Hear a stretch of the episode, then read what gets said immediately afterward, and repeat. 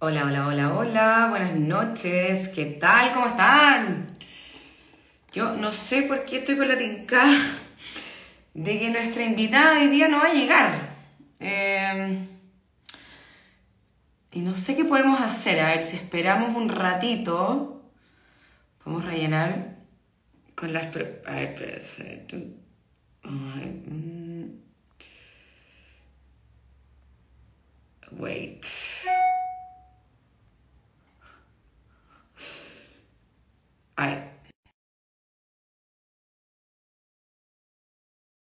De inversiones ni nada parecido. Parece que yo creo que vamos a tener que rellenar cuatro minutitos más porque yo estoy con la tincada de que nuestra invitada de hoy, que es una súper política, eh, no va a llegar porque hace rato que le estoy mandando mensaje, mucha colemo, no puede ser.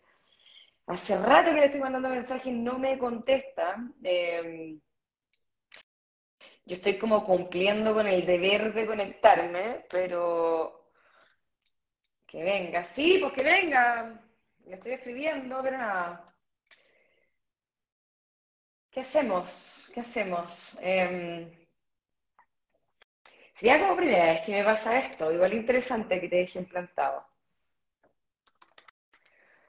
Sería súper interesante que... ¿De qué vamos a hablar de poder femenino? Porque es una, es una, una mujer con mucha historia, que ha hecho muchas cosas. No, si no voy a cantar. Mira, yo creo que esto lo vamos...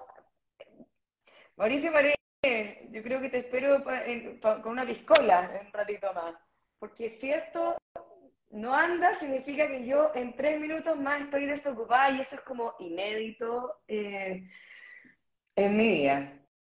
Preguntas random para rellenar, ya, pues, pero hasta alguna, pues, Maca. Tres minutos más y se declara desierto el live. Hola, Nati. Cuenta tu Navidad. Pregúntame sobre cualquier cosa menos eso. Eh, tuve un desastre navideño más o menos. Bárbara, vente para mi casa. Tuve un desastre navideño más o menos, del que no quisiera hablar. Eh, bueno, definitivamente sería la primera vez en la vida que me dejan plantada en un envío, uno que se planifica tanto, uno que escribe con tanta dedicación los guiones, etcétera, etcétera, uno que hace las gráficas y todo, eh, para que no llegue el invitado, no te avise nada, una lata, ¿no? Eh, Marcela, querida Marcela Sabat, te estuvimos esperando, que, que creen que cuenta el desastre navideño, no, eh, no, chucha, llegó Francisco Pizarro que va a empezar con las preguntas subidas de tono. La invitada, igual, no me dedico a la economía, me dedico al periodismo. La invitada era la Marcela Sabat, ex senadora, eh, ex diputada de la República. ¿Qué pasó para la, eh, para la Navidad? Eh, me desinvitaron de la Navidad que tenía, pero bueno, cosas que pasan, po.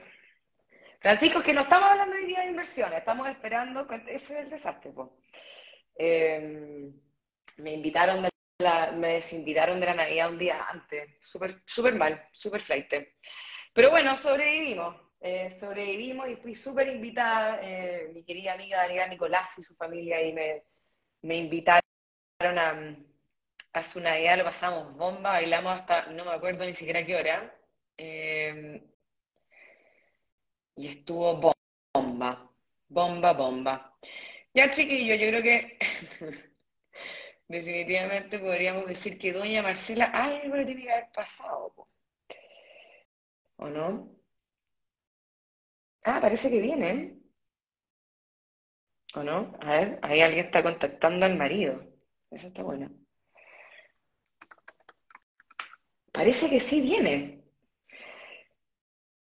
Unos tips para año nuevo. Eh, lo que pasa es que voy a tirar un reel increíble.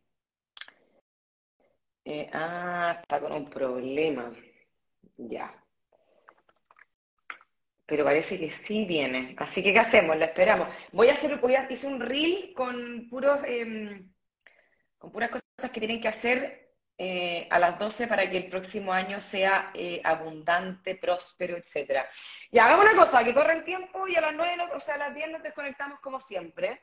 La esperamos por mientras. Y si no aparece de aquí a 10 minutos más, todos los que están viendo se pueden venir a mi casa a tomar una piscola. se conectan dos minutos. Ya. No hay piscola entonces, hay live, así que nos volvemos a poner en formato live. Un gran saludo a Francisco Valar, que llamó al marido de la Marce. Entre maridos, entre machos se solucionó el problema. Así que ya, ¿alguna pregunta para rellenar?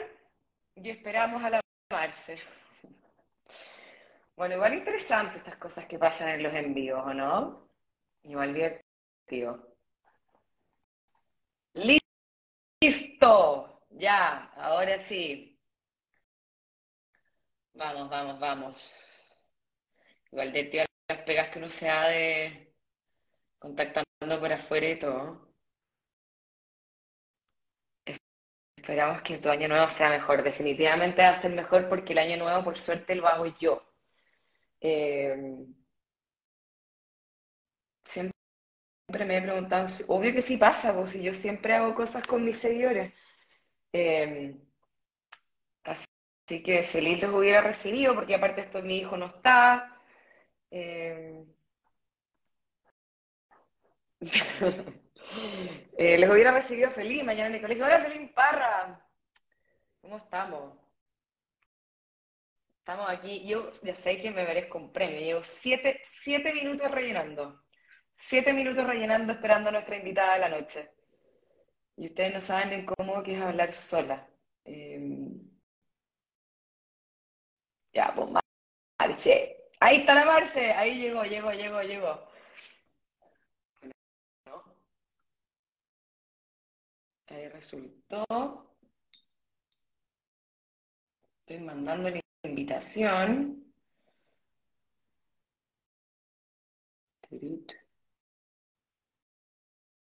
Ahí, Marce, te invité, ¿eh? Tenéis que aceptar la invitación. Se capaz stand-up. Se mueren que ahora empiezo con stand-up desde enero. Con Itaú vamos a estar haciendo unos stand-ups muy divertidos. No, ya está, ya está, ya está. Ya tenemos stand-up en 2023. Yo veo que la Marcela está conectada, pero no sé.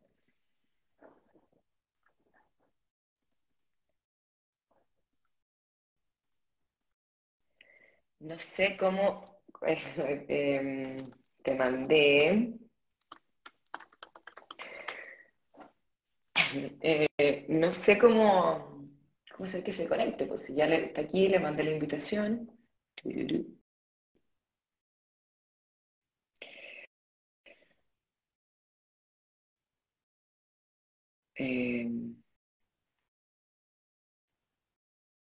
¿Dónde empieza el stand-up? En mi Instagram.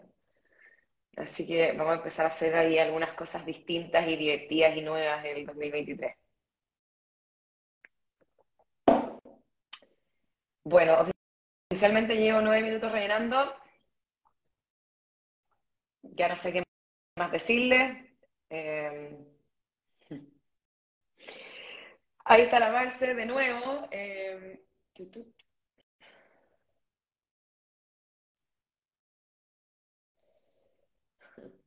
Ya. Va la invitación de nuevo. Solo tienes que.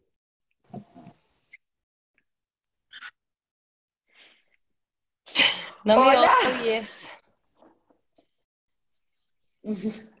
Llevo, te cuento, llevo oficialmente 10 minutos rellenando, pero sabéis que es súper bien porque estaba aquí conversando con, con las personas que nos están viendo. Así que todo bien, Marcia, eso te quería preguntar, no alcanzamos a hablar, está todo sí, en orden, sí, sí, sí, sí, que live. fue una cosa de, de mamá. No, Oye, no entiendo mucho, por eso te pregunto si estáis en este en minuto condiciones estoy de que teniendo algo partamos. con que, con filtro, filtro momento. Pero da lo mismo, Sin ¿no? filtro nomás. Sin filtro. Oye, bueno, voy a dar la bienvenida, bienvenidos. Ya llevamos 10 minutos hablando de puras tonteras, pero ahora ya nos ponemos en formato lunes de live acá en Economía. Y bueno, siempre hablamos de economía, de finanzas, de inversiones, pero también nos gusta eh, dejar espacio para historias notables, para política, emprendimientos y otras cosas. Y ahí para seguir aportando nuestro granito de arena, seguimos poniendo temas relevantes sobre la mesa para que seamos una mejor sociedad, para que estemos mejor informados. Y por eso hoy día vamos a hablar sobre un tema que a mí personalmente me fascina, eh, el poder femenino. Y estamos nada más ni nada menos que con una figura que lo súper encarna, que es la Marcela Sabat, ex senadora y diputada de la República, hoy día directora ejecutiva de la Fundación Miradas Compartidas. Marce, ¿cómo estás?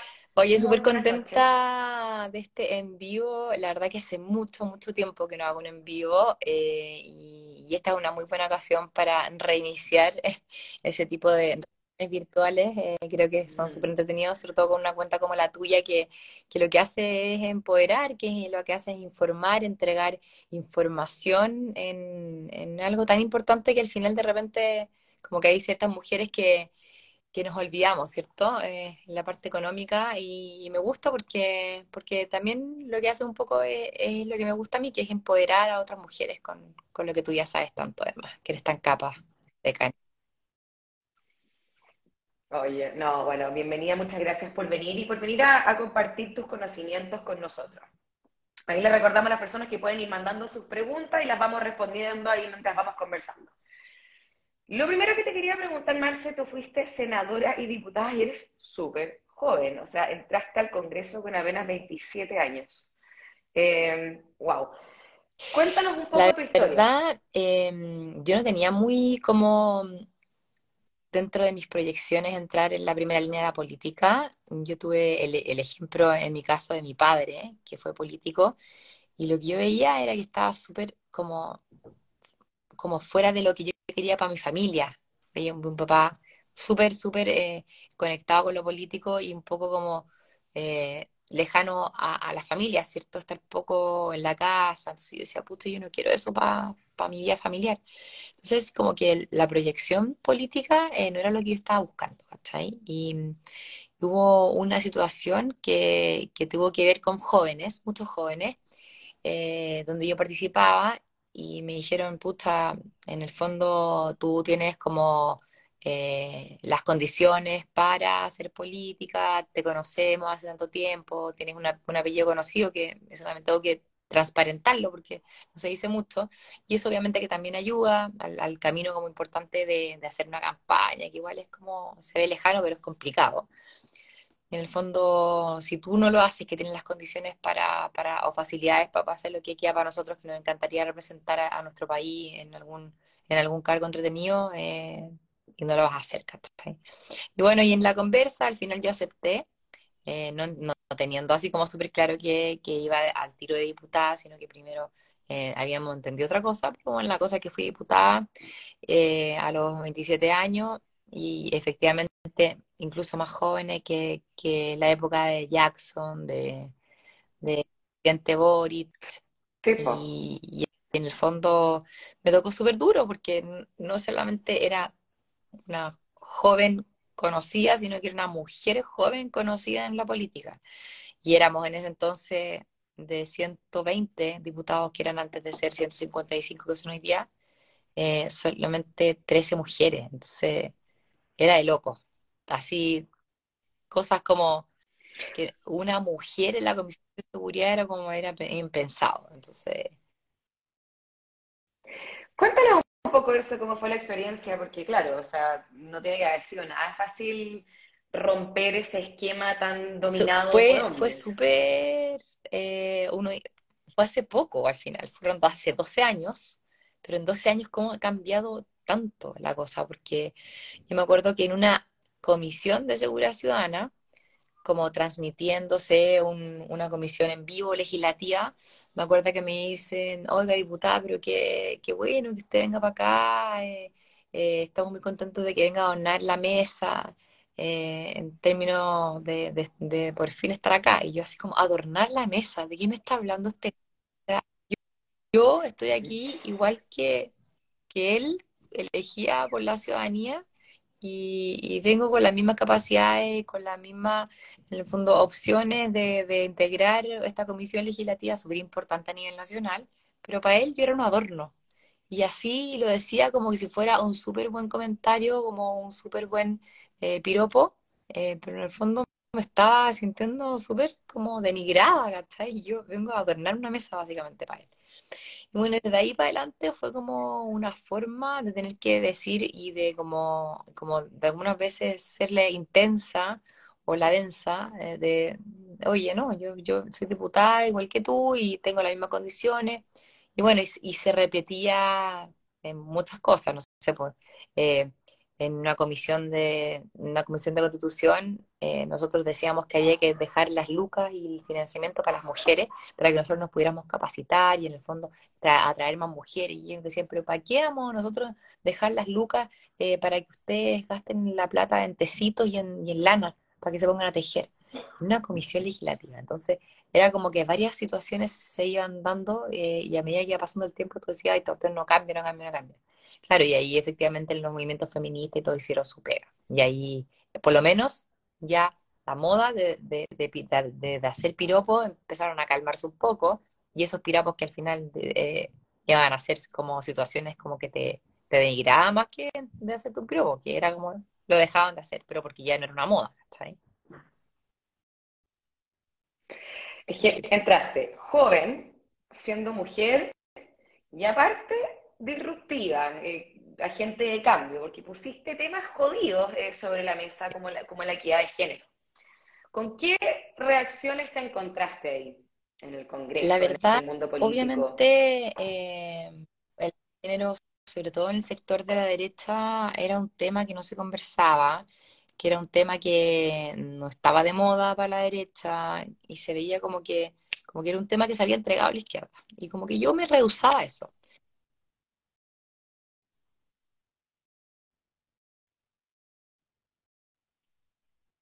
¿Me quedé pegada yo? Tenía que ver cederlo, No sé qué pegada yo. Ahí te quedaste pegada. Te quedaste pegada, espérate, te quedaste pegada. Ahí Y sí, en el ahí fondo, como que yo me negué a entregarle esto como a un sector de la política y empecé a hablar como algo que, que iba más allá y que, y que no tenía que ver con que yo era de izquierda o de derecha y podía hablar de qué hay género. Y hasta el día de hoy, cuando mm, yo digo, oye, soy feminista, como que me miran así como, fe, como feminista, como que te imaginan al tiro como eh, con el pañuelo verde y en la calle. Yo, yo, yo, yo avanzo un poquito más. Yo digo que el feminismo tiene que ver con una situación súper como transversal, con todos los niveles políticos, con todos los niveles económicos, eh, con todas esas mujeres en todo Chile que tienen que ver con cómo todos los días tienen que sacar adelante a sus familias y terminar con discriminaciones y al final cuando ella termina con la discriminación que le afecta a ella, también termina con la discriminación que le afecta a su hijo, ¿cachai? Entonces, mucho hablo también de la maternidad, de las mujeres que tienen que salir a trabajar eh, y sacar adelante a su familia eh, siendo mamás también, y cómo una sociedad hoy día les entrega el solo hecho de ser ma- madres, mujeres, eh, muchas más discriminaciones eh, en el, en el, como en el transversal del día desde que se levantan. Entonces, también ha sido interesante cómo abordar eh, el feminismo desde la maternidad y cómo el feminismo también los de- deja fuera la maternidad. Una maternidad que no, que no es acompañada, ¿cachai? Como socialmente. no, es muy fuerte el tema. Yo también, te- o sea, yo también soy mamá y es heavy que es totalmente inequitativa la carga eh, de una mujer solo por el hecho de ser madre. Eh, no se condice como con, con la responsabilidad que tienen los hombres y ya vamos a ahondar un poquito más so- eh, sobre eso y sobre lo que tú estás haciendo desde Miradas Compartidas. Yo te quería preguntar, porque yo creo que, bueno, muchos te conocemos por tu vida política, pero obviamente nunca uno sabe lo que pasa dentro del, del Congreso, dentro de la política, salvo cuando uno ve estos titulares, cuando se pelea un diputado con un senador o con un partido con el otro, qué sé yo. ¿Tuviste momentos difíciles en tu carrera política, en tu carrera parlamentaria por el hecho de ser mujer, solo por ese Sí, hecho? sí, varios. Eh, y, y los heavies que son cargos que duran, no sé, cuatro años. Entonces tú estás ahí el primer día y miráis para todas partes y decís, voy a estar aquí cuatro años sin tener el derecho a renunciar si quiero, a no avanzar, a no, a no avanzar en otras cosas en tu vida porque estás aquí. Es difícil de todas formas. Yo sé que es, un, es como un, un lugar súper privilegiado en Chile, ¿cachai? Ser autoridad de pocas personas, en el fondo poder tomar decisiones súper importantes, pero, pero hay ciertas cosas que como estas que tienen que ver con la determinación del tiempo de lo que hubiera el cargo, que obviamente como que uno lo asustan. Y obviamente por el solo hecho de ser mujer viví muchas situaciones eh, que si hubiera sido hombre no hubiera ocurrido. Yo siempre pongo de, de, como ejemplo, pues tú Ricardo Lagos Weber. Era hijo de un presidente de la República, era, eh, tenía un apellido importante y jamás tuvo que como responder, por ejemplo, públicamente por cuántos vestidos tenía o cuántas corbatas tenía en su closet. Y a mí las, en las entrevistas me preguntaban eh, qué tipo de ropa me ponía, eh, qué tipo de actitudes creía yo que tenía que tener por el solo hecho de ser mujer. Me preguntaban como cosas como que tienen que ver con el acoso, como ciertos temas que yo decía, ¿por qué tengo que estar respondiendo esto? Si yo soy diputada igual que los otros 154, ¿cachai? Entonces, obviamente que, que la cuestión sería más difícil eh, y, trataba de como hacer los puntos y de tener otras respuestas que marcaran más y que en el fondo fueran como fuertes a la respuesta, pero, pero yo lo encontré injusto. Decía, ¿por qué tengo que estar eh, hablando de temas que no tienen nada que ver con mi trabajo? Y ahí obviamente eh, también decir ciertas, ciertas cosas que, que, no, que, no, que no eran como socialmente aceptadas eh, como que también me ayudó como a hacer un poquito, era, era siempre tildada de, ah, ya habló la feminista, ya habló la intensa, ya habló la densa, ya, ¿cachai? Como, como que yo no aguanté nunca el, el, WhatsApp eh, desagradable de la talla de la mujer eh, por físico. Y esa cosa me pasó la cuenta, pero es porque tiene que ver con una convicción mía. Y cuando tuve que hablar de paridad, por ejemplo, y todos decían, ay, pero es que eso no tiene nada que ver con la representación. Pucha, hoy día nosotros tenemos un sistema de representación que es imperfecto. Lo único que te estoy pidiendo es que tenga perspectiva de género y eso tiene que ver con que eh, somos la mitad de la población. ¿Cachai? Como que en el fondo era siempre integrar la perspectiva de género eh, a la visión de, de, todo lo que estaba pasando. Al final es esta propia experiencia la que te lleva a meterte en temas de eh, género en el fondo, lo que te tocó a ti como joven diputada Porque yo no tengo, yo gracias a Dios no tengo ningún trauma así como, o sea, tengo situaciones de, de, acoso en la calle, ¿cachai? Muy fuerte. Como quizás muchas mujeres, caminando con jumper en la calle, que hay un gallo que me haya perseguido toda la noche, o sea, todo toda la tarde, y que, gracias a Dios no terminó algo más fuerte, ¿cachai? Porque pasó justo una señora y qué sé yo. Eh, esas cosas me marcaron, pero yo creo que además haber sido diputada tan joven en un sistema tan, tan eh, machista, obviamente eh, que me llamó y me, me, marcó muchísimo. Y como que me di cuenta al final, si a nosotras nos cuesta, nos cuesta, mujeres, estar en política, al mismo tiempo llevar una maternidad, como desarrollarte profesionalmente, también desarrollarte como mamá, ¿por qué tiene que ser? Eso lo encuentro muy agresivo. ¿Por qué tiene que ser tanto lo que uno tiene que hacer como mujer para poder generar un desarrollo en lo profesional o tener como la parte de tu pega desarrollada por solo ser mujer? Yo tengo que elegir, ¿cachai? Yo tengo que siempre ser por ser mujer. A mí, para mí eso es súper fuerte porque yo tengo una hija. Entonces digo, el día de mañana, todo lo que estoy haciendo, y ojalá ella no tenga que pasar. Entonces, ¿por qué yo creo que, que tienen que haber más mujeres en, en, lo político? Porque tienen que haber más decisiones que cambien esa realidad en, lo privado, ¿cachai? Mm. Oye, yo suelo no meterme en política nunca, yo suelo no hacer ningún comentario de política en la historia, pero qué difícil ser feminista y ser de derecha. Eres una mm, combinación que no, no que se, tiene como súper como que se cree que uno es feminista y está en contra del capitalismo y es pro aborto libre. Y el feminismo, al igual que muchas cosas, tiene muchas corrientes. Entonces, yo soy feminismo no estoy contra, no soy feminista y no estoy contra los hombres.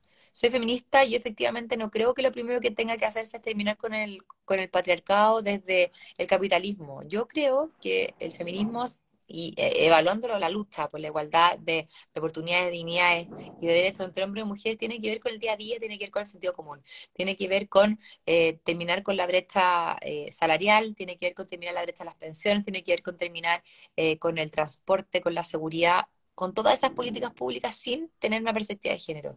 Ese es mi mirada del feminismo, que tiene que ver con el sentido común y tiene que ver con que el feminismo se estudia desde la transversalidad y donde hombres y mujeres somos parte, ¿cachai? Porque cuando uno dice, ah, yo soy feminista y no quiero a los hombres en este proceso, estáis mal, pues estáis dejando la mitad de, de la otra parte fuera de un, de un, de un, de un sistema que tiene que, para que tenga equidad de género, también tiene que tener a los hombres, para que entiendan que el sistema de cuidado también tiene que hacerse cargo de los hombres, para que entiendan que eh, el sistema de cuidado tiene que estar eh, cargado entre hombres y mujeres, porque ellos también van a tener bondades en este, en este nuevo sistema, donde ellos también son parte. Van a poder estar más con sus hijos, no, van a, no se les va a ver como la única, la única eh, carga de que van a tener que ser los únicos en traer recursos a la casa. en el fondo, tiene que ver con una situación más equilibrada. Y eso, para eso también necesitamos que haya hombres en esa. Al final yo creo que, no sé si te pasa, pero a mí personalmente me pasa que creo que la palabra feminismo ha sido muy desvirtuada, muy manoseada, eh, y hay, una como misconcepción de lo, de lo que realmente es hoy día, no es que uno esté contra los hombres y que quiera como encarcelar a medio a, cualquier gallo. No, es eso, yo creo que como que ahí Está mal, se, publicitado, yo creo. Porque al final eh, uno cree que, el feminismo, como te decía, son dos cosas, ir en contra de los hombres eh, y el, el, aborto libre. Y yo creo que el feminismo es un, un movimiento mucho más amplio que eso y que invita muchas más cosas que los derechos de las mujeres probablemente tal. Yo creo que tiene que ir con un equilibrio de derechos de oportunidades entre hombres y mujeres. Eh, y no quiero ir como a decir que en el fondo eh, los hombres eh, no han sido efectivamente los que han tenido el poder y han tomado las decisiones, porque sí, efectivamente es así, y probablemente muchos hombres lo ven desde lo negativo, que es que ellos van a tener que ceder ciertos espacios de poder para que entremos las mujeres. Pero yo lo quiero ver de otra forma, también quiero verlo desde el nuevo papá que sí quiere estar en su casa, que sí quiere tener un postnatal, el nuevo papá que sí quiere eh, ser parte de la crianza de su hijo desde una mirada mucho más eh, como la de hoy día, donde efectivamente cuando uno ve a un hombre, a un niño con una guagua en brazos, no, no lo estáis viendo como que, ay, eh, quiere hacer cosas de mujeres.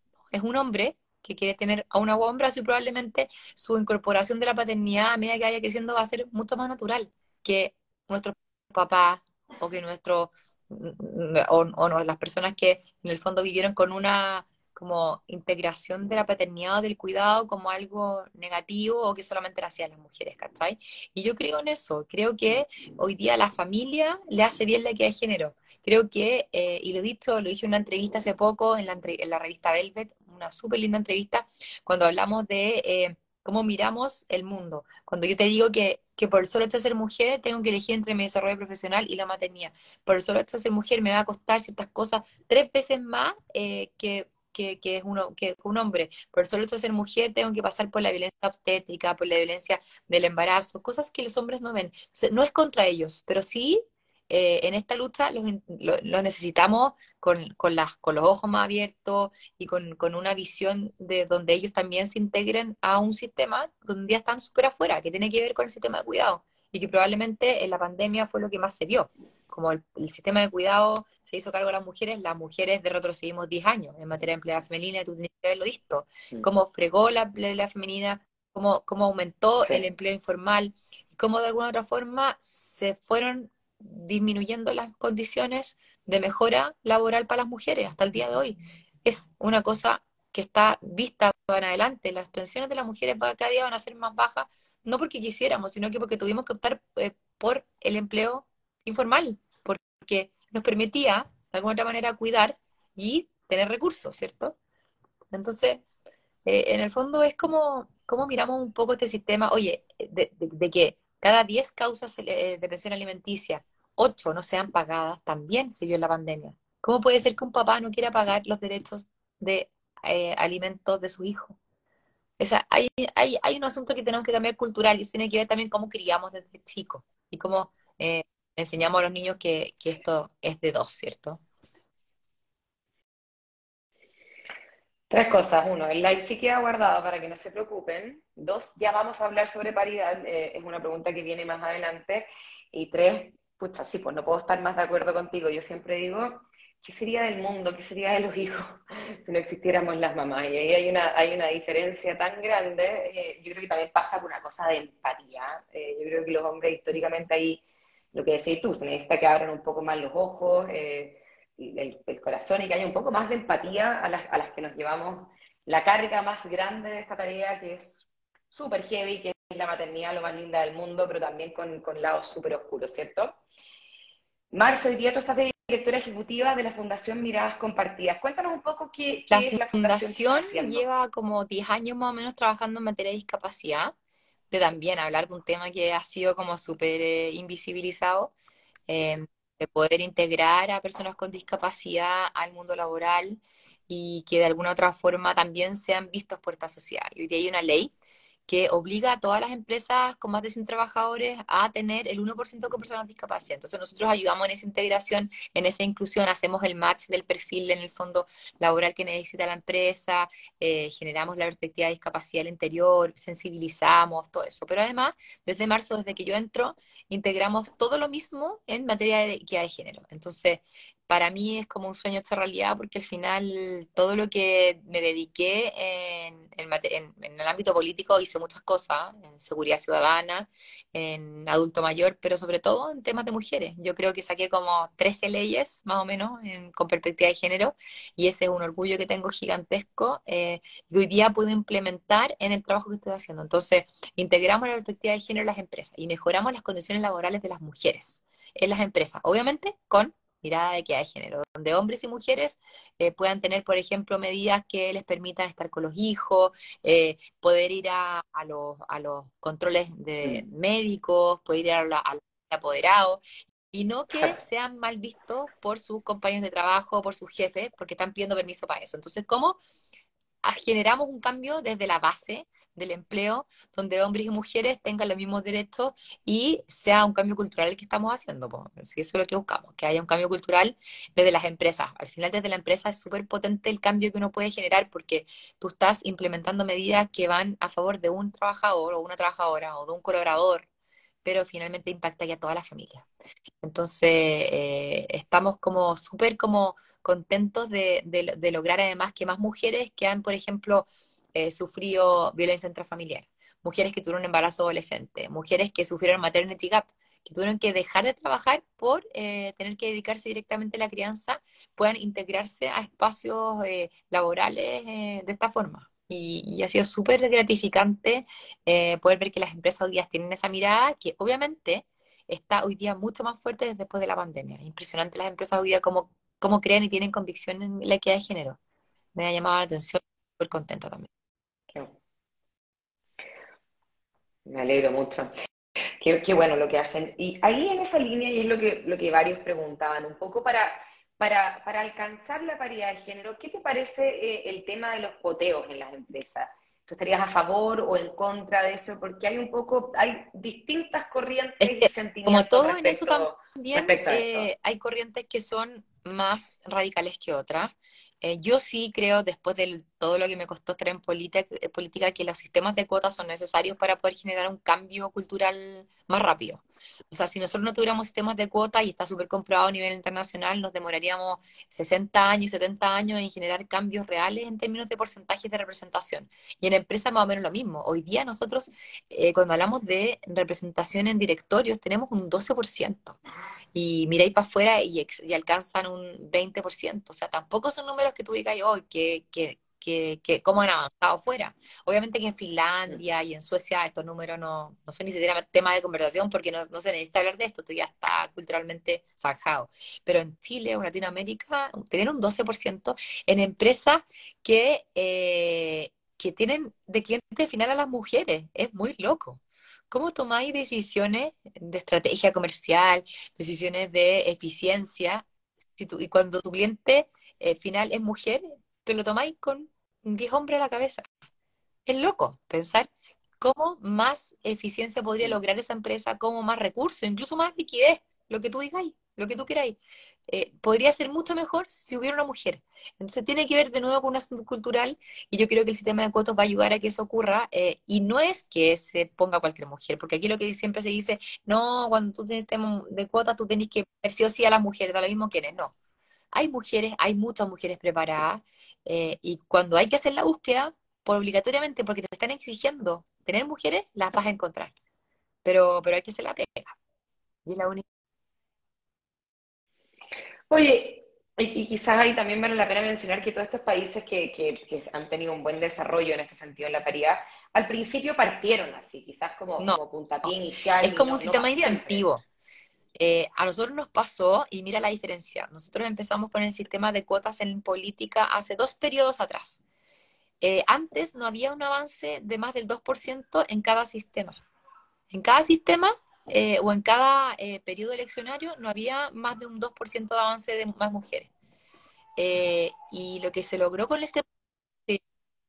Ahí, escucho, tu guagua, sí. está todo bien. Por eso sigo tranquila, porque sé que está con alguien. Em, y con el sistema de cuotas se logró cambiar de un 3% a un 8%. O sea, se, se duplica se duplica la fórmula de que más mujeres hayan en, en el ingreso de, y no es que eh, lo hicieron por obligación, sino que se hizo una, una fórmula donde sí o sí tiene que eh, existir la mitad de la, la, como las mujeres, porque hay una lista, ¿cierto?, de candidatas y candidatos. Entonces se dice que la mitad de esa lista tienen que ser mujeres. O sea, a lo que hace es encarechar, es como eh, emparejar la canta, simplemente. Y lo que está pasando en la empresa es un poco eso, porque se está hablando también de eh, explica si es que no lo logras, ¿cierto? Si es que no logras esta ley de cuota, y, y al menos si tú lo explicas, que tienes que decir, pucha, yo busqué, pero no encontré en la especialidad que estoy buscando, también te sirve. O sea, no es una imposición de poner a cualquier mujer. Eso es lo que como que falsamente se cree, que todo el mundo dice, sí, tiene que ser por mérito y no poner a cualquiera. Yo creo que no, que la parte de la búsqueda uno, uno se da buenas vueltas buscando a gente que efectivamente calce con el rol y no como rellenar como, como, como decoraciones por rellenar. Y hoy día tenemos mujeres preparadas, solo que como te digo, eh, efectivamente a lo mejor tienen menos experiencia que los hombres, pero eso no quiere decir que eh, tengan menos capacidades. Y eso también yo creo que ha sido importante, cómo se inserta desde la mirada de escoger eh, y elegir nuevos cargos, cómo hacerlo con una mirada de, oye, esta mujer tiene posgrado, tiene preparación en estos temas, pero efectivamente tiene más experiencia. No porque no quiera, sino que a lo mejor tuvo una maternidad de por medio o tuvo que dedicarse a eh, otros temas antes de tener que eh, decir, voy a especializarme en lo que estudié. Eh, y tiene que ver de nuevo con que hay temas que las empresas tienen que tomar en cuenta con la perspectiva de género. Yo muchas veces en las consultorías que hacemos desde la fundación nos dicen, oye, pero si nosotros ofrecemos los mismos cursos para todos por igual. Es que ahí está el problema. Si tú le ofreces a todas las mujeres y a todos los hombres el mismo curso de martes a 7, de 7 a 10 de la noche, probablemente ninguna mujer te va a decir que sí. Porque las mujeres en ese horario tenemos que preocuparnos de la casa. La perspectiva de género es decir que ese curso lo vas a dar también en horarios diurnos, por ejemplo, donde las mujeres sí tengan la opción de decirte que sí. Entonces, cuando tú se lo ofreces a hombres y mujeres de 7 a 10 de la noche, lo más probable es que ninguna mujer te va a decir que sí tú le pones perspectiva de y dices, no, va a ser eh, los martes y los jueves, y le ah, y, y generas el esfuerzo de hacerlo en un horario donde las mujeres también van a decirte que sí, ahí vas a integrar, vas a aparecer la cancha. Pero no hacerlo con horarios que las mujeres vamos a tener la necesidad de estar en la casa cuidando probablemente porque, porque nos tocó de esa manera, ¿cachai? Exacto. Marcia, me quedan tres preguntas y te liberamos para que vayas ahí a, a tus asuntos. ¿Cuáles son los desafíos crees tú que enfrenta Chile en términos de paridad de género? Además de que obviamente estamos muy, muy lejos de alcanzar. Yo creo que, mm, que tiene que ver con un asunto cultural, que se vea como que estamos queriendo hoy día más derechos para las mujeres de los que tenemos hoy día y no más derechos que los hombres. Nosotros no estamos queriendo más mujeres en política para que haya más mujeres que hombres. Nosotros queremos más mujeres en política que el 20% que existe hoy día. Nosotros no queremos más mujeres en los directorios que los hombres. Queremos la misma cantidad de hombres que mujeres en directorios. Entonces, cuando yo digo queremos feminismo, luchamos por la igualdad de derechos y oportunidades entre hombres y mujeres, lo que queremos es eso, queremos equidad. Eh, y no queremos decir que somos iguales, queremos las mismas condiciones, que es distinto. eh, queremos la misma, la, misma cancha pareja para hombres y mujeres. Y para eso hay que ser una pega cultural enorme. Cuando uno habla de maternidad y trabajo, es exactamente lo mismo. Eh, la mujer necesita otras condiciones para tener condiciones de equidad con hombres y mujeres. Entonces, cuando nosotros decimos queremos más mujeres en la empresa, queremos más mujeres trabajando, no tiene que ver con que queremos más que los hombres, queremos más de lo que hay hoy día, que es poco. Tenemos poco por de mujeres trabajando en temas eh, de ingeniería, en temas de, lugares donde conservadormente se han, se han conocido como empresas masculinizadas. Hay mujeres, y está así comprobado en la minería, hay, hay cerca de 3.000 mujeres que salen de carreras eh, especializadas para poder trabajar en minería. Pero lamentablemente en la minería no se están contratando esa cantidad de mujeres como se proyectan en profesionales. Y eso finalmente tiene que ver con que eh, están, pero no, pero no son miradas desde el punto de vista que te decía. Entonces, eh, yo creo que aquí hay un trabajo cultural donde los nuevos los nuevos hombres, depende de cómo, estén educados, van a ayudar muchísimo en acelerar el proceso cultural. Y hablo no solamente de, leyes, esto, lo podemos hacer a punta de leyes, tiene que ser con un cambio educativo, como nosotros mujeres criamos a nuestros hijos y como... Oye, pero ese cambio yo lo veo mucho. O sea, por ejemplo, yo veo a mi papá, un señor de 80 años, que yo creo que en la vida se involucró como como en, el día a día, y veo a los hombres de hoy, y te juro que me da esperanza, porque veo que los papás hoy día son totalmente distintos a las, a las generaciones de nuestros papás. Veo sí un cambio cultural como de, de, corazón, digamos, eh, de, como genuino. Totalmente, imagínate, mi papá también, mi papá vivió también en un mundo donde nos, le integraron una mirada de que el hombre no tenía que hacer ciertas cosas. Y hoy, día ve a su nieto que le encanta cocinar, que también le encanta, eh, no sé, pues, hacer cosas de mecánica, pero también le llama la atención cómo se le da la comida a una guagua. Y él, con esa mirada donde le, metieron en la cabeza que solamente la, lo hacían las mujeres, integra esa perspectiva y juega con su nieto eh, a, hacer las mismas cosas que son del interés de él. Entonces, como también las, las generaciones antiguas se integran a esta nueva mirada y se dan cuenta que solo trae bondades para la sociedad, que no tiene que ver con un asunto solo para las mujeres, sino que tiene que también con un asunto familiar, donde hombres y mujeres en el fondo eh, se van a ver beneficiados. Pucha, bienvenido, voy bienvenida a, esta mirada donde la equidad de género no tiene que ver solo con una cosa buena para las mujeres, sino que para, la familia completa. Marce, un consejo para los que te están mirando, que te hubiera gustado que te dieran a ti. Oye, pero ¿en qué sentido? ¿Quién Para las ah, mujeres, para las mujeres creerse el cuento. Yo creo que tenemos este síndrome del impostor. Creo que, también tiene que haber pasado eh, el síndrome del impostor, de, creer que hay algo siempre que uno no, no está pudiendo, no está dando el ancho. Eh, las mujeres eh, en general podemos hacer muchas cosas al mismo tiempo y yo creo que es cosa de creerse el cuento. Generalmente tenemos como este esta fórmula en la cabeza que te dice que, no lo vaya a hacer bien, que, te vaya a equivocar y sí, te vas a equivocar, pero, pero la única manera de, eh, de avanzar, de crecer es intentándolo y yo creo que ahí creo que ese es el mejor consejo, intentarlo, no tener miedo a la equivocación, decir las cosas que molestan, poner los puntos sobre la I con cierta, cierto, o sea, con respeto siempre, por supuesto, pero decirlo. Yo creo que eh, hay datos país ni la, las mujeres pueden con todo. Yo estoy segura de eso y yo creo que eh, mucho, eh, mucho tiene que ver lo que nos han puesto, ¿cachai? Que, que tiene que ver con que, con que las mujeres no somos buenas para ciertas cosas. Yo creo que hay que un poquito, un poquito todas esas esas, esas sombras y decir, sabéis que podemos, eh, independiente que nos puede costar un poquito más, pero hay que cambiar las cosas y eso parte desde uno. Como nosotros también decimos las cosas que nos molestan, como nosotros nos ha afectado el tener que lidiar con, esta presión de por solo hecho de ser mujer, ciertas cosas que no podamos hacer, hablarlo en la mesa. Qué importante hablarlo con los papás, hablarlo con los hijos y poder ir haciendo nosotros también, poniendo nuestro propio granito de arena desde lo que podemos generar el cambio. Me gusta ahí un comentario que lo hace Marisol Arregoitía. También las mujeres debemos empujar a sumarnos más en roles que históricamente no fueron de eso. lo, que, conversamos cuando, cuando nos conocimos. Tener ambición, no ¿Y cómo las familias en eso? En una conversación con mujeres adolescentes de Antofagasta, nos dijeron que el que principal obstáculo de no estudiar carreras masculinizadas, conocidas como masculinizadas, como ingenierías, como científicas, era que los padres les decían a las niñas, no, eso, en eso no te va a ir bien porque eso solamente trabajan hombres. Entonces, ¿cómo los hombres también empujamos a nuestras hijas a atrevernos? ¿Cómo los hombres, cómo las mujeres dicen, vamos, adelante, sí se puede? Y no porque el hecho sea hombre, tú no vas, no te va a ir bien en ingeniería, no te va a ir bien en ciencia, no te va a ir bien en investigación. Dale que tú puedes. Eso también como los mismos hombres aleonan a las mujeres.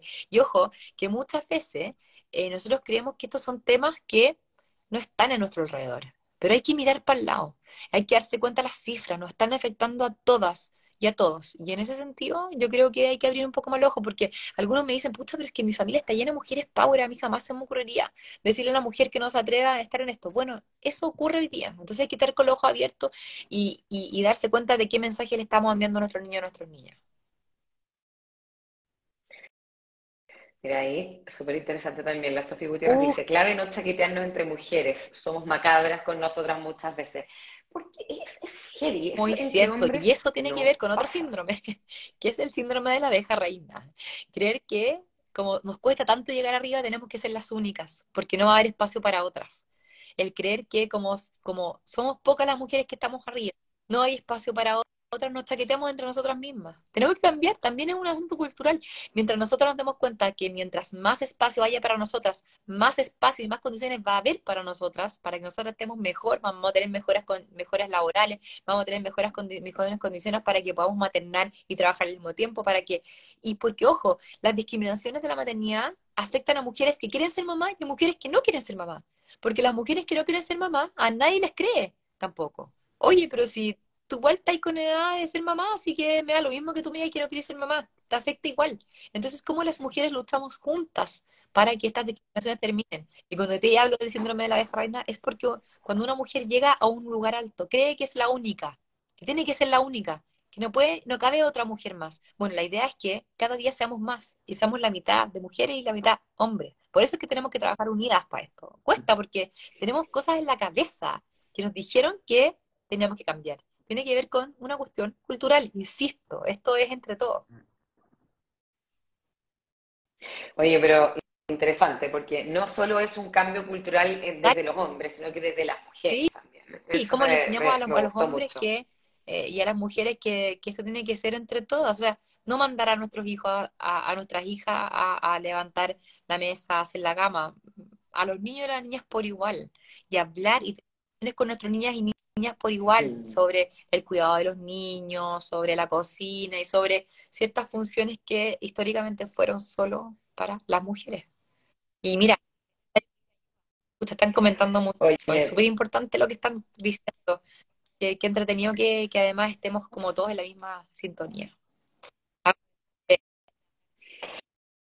bueno, súper interesante. Ojalá que te veamos más en estas instancias, pucha, que se necesita. Eh, súper alentador para las mujeres que nos están viendo, así que te agradezco. Y más encima, tuviste un problema con tu guagua, por eso estuviste unos minutos tarde. Es como prueba viviente de lo que hemos hablado esta noche, de todo lo que uno como que tiene que desdoblarse siendo mujer. Así que te doble agradezco que hayas venido con problema y todo, y ahora te liberamos para que vuelvas a tu, a tu, a tu vida de casa, que es en el fondo la que todas tenemos después de las 7 de la tarde, Oye, muchas gracias a ti ¿o por no? esta invitación eh, y por levantar temas también desde un lugar donde no es conocido también ni tradicionalmente conocido como de las mujeres. También se dice que las mujeres no podemos con lo económico.